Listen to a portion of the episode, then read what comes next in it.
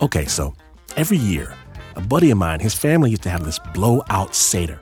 The wine was flowing. My buddy's dad, he held court, teaching everyone who didn't know, like me, what the various Jewish traditions were.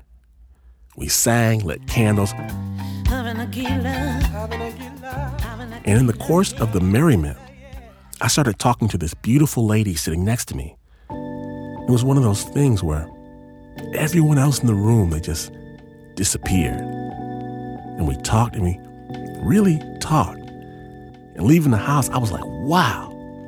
And I called her the next day and we had a picnic at this tree park in Ann Arbor. And easy like a Sunday morning, it was on.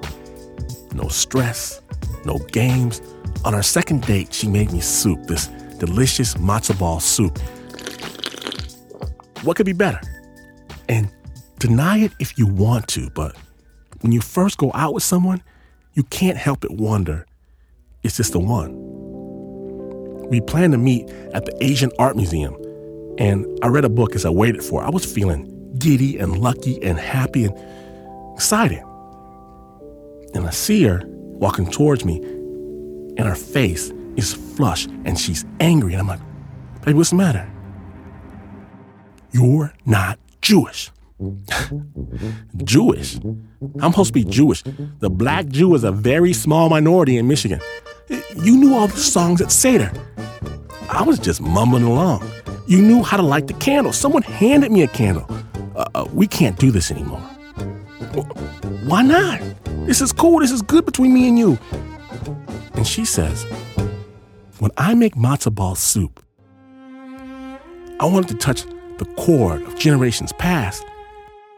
These songs, these songs are not trivial to me. I need them to be part of the fiber of my partner.